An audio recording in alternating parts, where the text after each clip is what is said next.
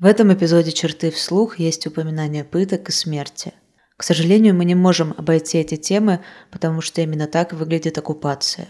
Но если вам будет слишком тяжело слушать об этом, пожалуйста, позаботьтесь о себе и выберите другой выпуск.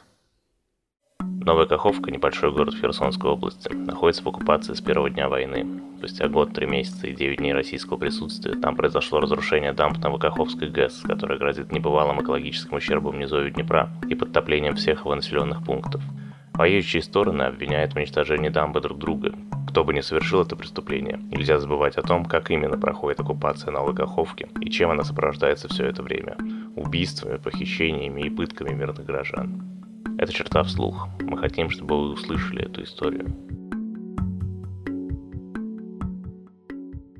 Около 4 утра 24 февраля 2022 года российские войска ударили по военной части в городе. Она загорелась, были слышны взрывы. Позже в сети появилось видео. Каховская ГЭС со стороны Крыма бесконечной колонной идут БТР, танки, грузовики с белыми «Зет». Часть войск расползлась по городу, другая прорывалась на правый берег, наступать на Херсон. Уже 24-го на ГЭС вывесили российский флаг. Из города выехала прокуратура, полиция, военкомат. В тот же день на дамбе ГЭС расстреляли машину, которая ехала в Херсон и не остановилась по приказу военных. В машине была семья – бабушка, дедушка, мама и 2 детей, 6-летняя девочка и 1,5-месячный мальчик. Взрослые погибли на месте, дети умерли в больнице. Тела еще долго лежали в машине. Родные погибших были в Херсоне и не могли поехать в Новую Каховку и забрать их. В самом городе расстреляли машину аварийной службы водоканала. Главного инженера ранили, водителя убили. Город обстреливали, люди ночевали в бомбоубежище. Херсон обороняли до 3 марта, а Новую Каховку, по словам местных, сдали сразу. Новая Каховка – маленький молодой городок на левом берегу Днепра в Херсонской области, в 80 километрах к северу от Крымского перешейка. В старом центре все дома на первый взгляд одинаковые, маленькие, в 2-3 этажа, с красными черепичными крышами. Вокруг новых окон с пластиковыми жалюзи геометрические лабиринты, сложные, как орнаменты на украинской вышиванке, и тонкие, как бумажная гирлянда. Их так и называют каменные вышиванки, потому что задумывались они как национальный костюм для унылого рабочего поселка, в котором в 50-х селились строители Каховского гидроузла. Местные активисты вручную восстанавливали вышиванки, потому что они памятник архитектуры, такого на юге Украины больше нет. Мимо цветов и винограда, зазубренных от обстрелов стекла и разбитых красных крыш, ездит БТР с «Зет» на боку. Курсируют военные с автоматами. Иногда они останавливают прохожих, требуют показать телефон, потом кладут лицом куда-то в асфальт, а после куда-то увозят. Это называется «забрали». Иногда те, кого забрали, возвращаются живыми, иногда нет. 26 ноября 2022 года в морг единственной оставшейся в городе больницы привезли мужчину средних лет с распухшим синим лицом и молодого парня, белого, в красно-бурых пятнах. Оба были расстреляны. Трупы нашли в посадках по пути в Райское, поселок в нескольких километрах от Новой Каховки. За 4 дня до этого туда вместе с российскими военными уехал диакон церкви христиан веры евангельской Анатолий Прокопчук и его младший сын, 18-летний Саша.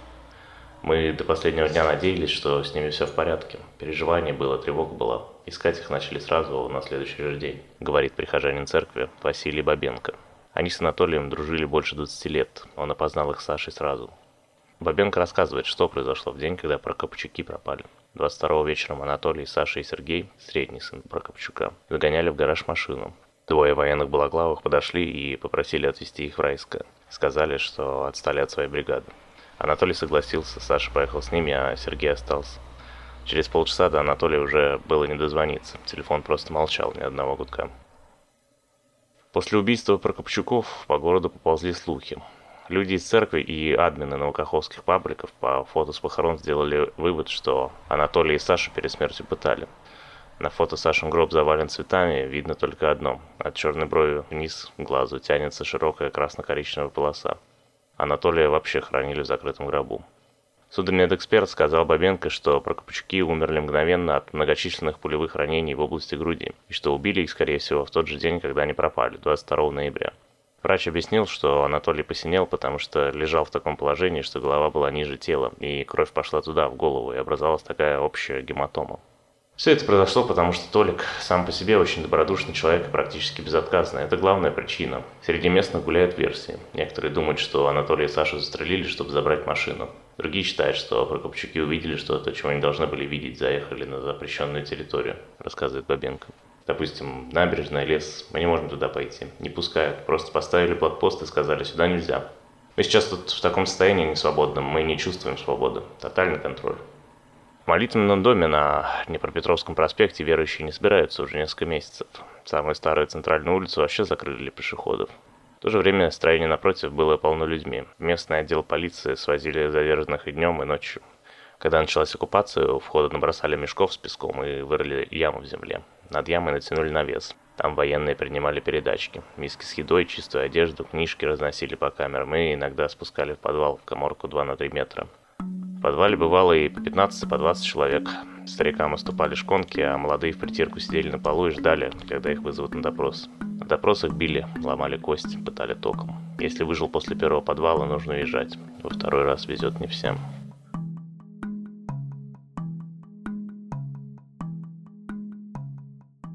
Новокаховского экспедитора Сергея Федоренко в первый раз похитили летом. Его подруга Юлия Волынец, не помню точных дат. У продуктового «Ромашка» на Днепровском Сергея назначили встречу. Тогда у него потерялась кошка, он раскидал объявления по местным группам, ему позвонили с незнакомого номера и сказали, что привезут. Подъехала машина. А его в эту машину, не знаю, силой, не силой, говорит Юлия. Сергей просидел в отделе 19 дней. О том, что он жив, друзья догадывались, получая от него обратку на блокпосту. Грязные контейнеры из-под еды и несвежие футболки для стирки. 10 июля на ленту.ру появилась статья, в которой Федоренко рассказывает о том, как СБУ пыталась использовать его для корректировки ударов по городской больнице, дамбе ГЭС и толпе людей на празднике в День защиты детей. Видео с его признанием, по словам Юли, тоже гуляло по соцсетям, но позже его, очевидно, удалили, найти его не удалось. Волынец видела запись и говорит, что через грим на лице Федоренко проступали синяки. «Как тебя заставили такое сказать?» – просила она у него, когда он вышел. «Ну, если бы у тебя у виска был пистолет, я думаю, ты сделала бы все, что угодно». О том, что было в отделе, он почти не рассказывал. Говорил, что днем его выводили на работу стричь траву во дворе. Ну а когда уж мальчикам к вечеру скучно, тогда меня вызывали. А дальше он не продолжал говорить, для чего вызывали. Близкие уговаривали его уехать. Сергей отвечал, что хочет остаться в своем городе и дождаться победы. «Я допускаю, что, возможно, он уже был связан с СБУ», рассказывает Юлия. 3 января 2023 года Сергей пропал снова. Его забрали во время антиалкогольного рейда. Сухой закон на оккупированной территории ввели еще в ноябре, а Сергей работал экспедитором в компании, которая доставляла воду в офис и пиво в пару оставшихся баров, и в тот день развозил товар. В машине он был с водителем, мы похитили обоих. Водитель рассказал свою версию, как военные их допрашивали. Его и Федоренко поставили к стене и со словами «Ну что, сука, говори», стреляли прямо над ухом. Что именно нужно было говорить, неизвестно. Водителя из подвала выкупил их Сергей начальник, как Федоренко у военных осталось пара вопросов. Через несколько дней от друзей Юлия узнала, что Сергея нашли на улице абсолютно голым, с обмороженными черными пальцами на ногах и отвезли в больницу. «Они его выкинули», — говорит Юлия. «У Сережи только в голове, как доктора сказали, 8 гематом. Он не разговаривает, а только хрипит. У него открыты глаза, и он даже не реагирует на то, что кто-то пришел. Я сильно испугалась, когда узнала, что с ним произошло. То есть все, Сережа выжил, но он овощ». 10 января Сергей умер в больнице. Чтобы положить в гроб, его гримировали, потому что из-за этих гематом лицо было такое сине-черным, желтым. Плюс ко всему постоянно голова на бок, кого-то там с позвоночником было. На руках практически не было ногтей, говорит Юлия. О том, что именно происходило с Сергеем во время похищения, она до сих пор не знает. В отдел близких не пускают, а люди, которые, освободившись, остаются в оккупации, стараются лишний раз не упоминать подвал. О голоде и многочасовых пытках на Днепровском рассказывает и другой похищенный, главный редактор издания «Новая Каховка Сити» Александр Гунько. 69-летнего журналиста забрали за публикации, в которых он называл российских военных оккупантами и орками. Сказали, что для них это обидно, вспоминает Гунько. 3 апреля 2022 года к дому Гунько подъехали два микроавтобуса и джип. Из них вышли военные с автоматами и гранатами. Несколько из них зашли в подъезд, остальные окружили здание. Квартиру обыскали, а Гунько увезли в отдел, посадили в одиночку и приковали наручниками к батарее. После обеда обычно приводили людей в соседний кабинет. Пытали там, как я понял, наших ребят, которые воевали на Донбассе, атошников так называемых. Я слышал душераздирающие крики: «Ты 8 лет Донбасс бомбил, я тебе сейчас руки-ноги поломаю». Я слышал хруст костей. Там пытки были очень жестокие, рассказывает Гунько. Его самого тоже допрашивали каждый день по 3-4 часа и на первом допросе побили. Зашли трое офицеров ФСБ, один сразу подскочил ко мне, закричал: «Ты, американская подстилка, признавайся, где тебя обучали, в Балтиморе?» Ударил меня кулаком сверху по голове, потом несколько ударов нанес кулаками одной и другой рукой по лицу. И потом еще ударил по шее ребром ладони. Говорит: смотри, если ты не признаешься, я через 10 минут зайду, и я тебя кончу.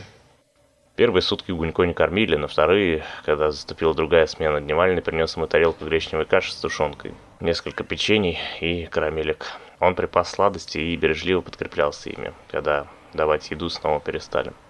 К исходу третьих суток он понял, что скоро начнет терять сознание. Все тело ломило, страшно болела голова.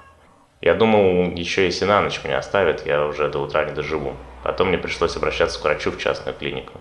Как сказал врач, это был микроинсульт. Я перенес, говорит Гунько. На третий день один из офицеров, Гунько говорит, что его зовут Саян, пришел в камеру и сказал: мы можем вас отпустить, но где гарантия, что вы не сбежите и не будете потом рассказывать, что мы вас здесь пытали? Вот я стою перед вами, прикованный наручниками, ответил Гунько. Какие я могу вам дать гарантии, кроме своей жизни? Ну, мы бы не хотели вас расстреливать. Я даю слово, что никуда не собираюсь убегать. Я журналист, я писатель, я буду со своим народом, со своими людьми, я должен это все испытать, увидеть и зафиксировать. Гунько отпустили, но не забыли. В середине мая Саян предложил ему сотрудничество. Не хочет ли Александр писать тексты для медиа, которые новые власти запустят в городе? Гунько обещал подумать над темами, а через 3 месяца уехал из города. ФСБшники его отпустили, забрав пресс-карту и запретив заниматься журналистикой.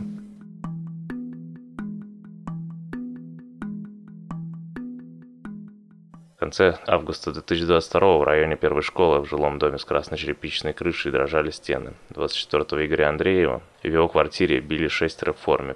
Соседи слышали, как его мордой в пол и «давай гасить», рассказывает мама Игоря, Нина. Перед началом комендантского часа военные остановили Игоря на улице, обыскали, нашли в рюкзаке пневмат. «При Украине это можно было», объясняет Нина. Она уехала из города задолго до войны, а Игорь из оккупации бежать отказался, говорил, что не боится. Они ему говорят: ты не местный, ты украинский партизан, показывай, где живешь, вспоминает Андреева. Игоря повезли домой, на обыск. Квартира как Ирак. Все в крови, весь пол, все. Весь коридор до кухни, даже на холодильнике. В входной двери большая лужа запекшейся черноты, говорит Нина. После обыска Игоря увезли в какие-то гаражи, куда именно он не видел, потому что ехал с мешком на голове. Там снова били и ни о чем не спрашивали. Когда он сам пытался что-то сказать, ему полетела пиздюлина. Он сознание терял, вырубался. Его отвезли с мешком в медчасть, нос ему вправили и выкинули его у дома. Перебитые кости, его 20 раз ударили в этот нос. Сразу после гаражей Игорь сфотографировался. Распухшее, бесформенное, как кусок окровавленного теста лицо, фиолетовые губы, провалившиеся от ударов переносица, черно-синие веки, бугрящиеся вокруг щелочек глаз, расплющенный нос с рваной каймой и запекшейся кровью в ноздрях. Через неделю военные снова постучали Игорю в дверь и сказали, что у них обход, ищут оружие. Игорь впустил, потому что просто не думал, что опять такая наглость будет. Его опять начали бить и пытать электрошокером. Всю левую сторону, у него вся левая сторона пожжена, все со стороны сердца. После 7 часов пыток Игоря привезли на Днепровский и посадили в подвал. Две шконки, старики валетами спят на шонках, а их 21 человек. Туалета нету, они на ведро. Ни раковина, ничего. Они там сидя спали. Помыться их выводили, как в криминальном чтиве. Раздевали на улице и из шланга поливали, рассказывает Нина. Его ни разу не допрашивали. Нина думает, что забрали просто для того, чтобы запукать и дождаться, когда заживут шрамы. Она звонила в Минобороны, в ФСБ, в Московскую военную прокуратуру, в местную комендатуру, в полицию. Я думала, они его забьют нам с перепугу. Они трубки кидали. Через 10 дней Игоря отпустили. Игорь старается не выходить из дома, чтобы снова не забрали. Пытаться уехать, по словам Нины, слишком опасно. Он же после подвальной, куда он поедет? До первого блокпоста? Я не буду рисковать, что он куда-то поехал, он где-то пропадет. Везде пропадают люди. Этот текст написала для «Черты» и проекта No Future Анна Воробьева. Зачитал его Дмитрий Сидоров.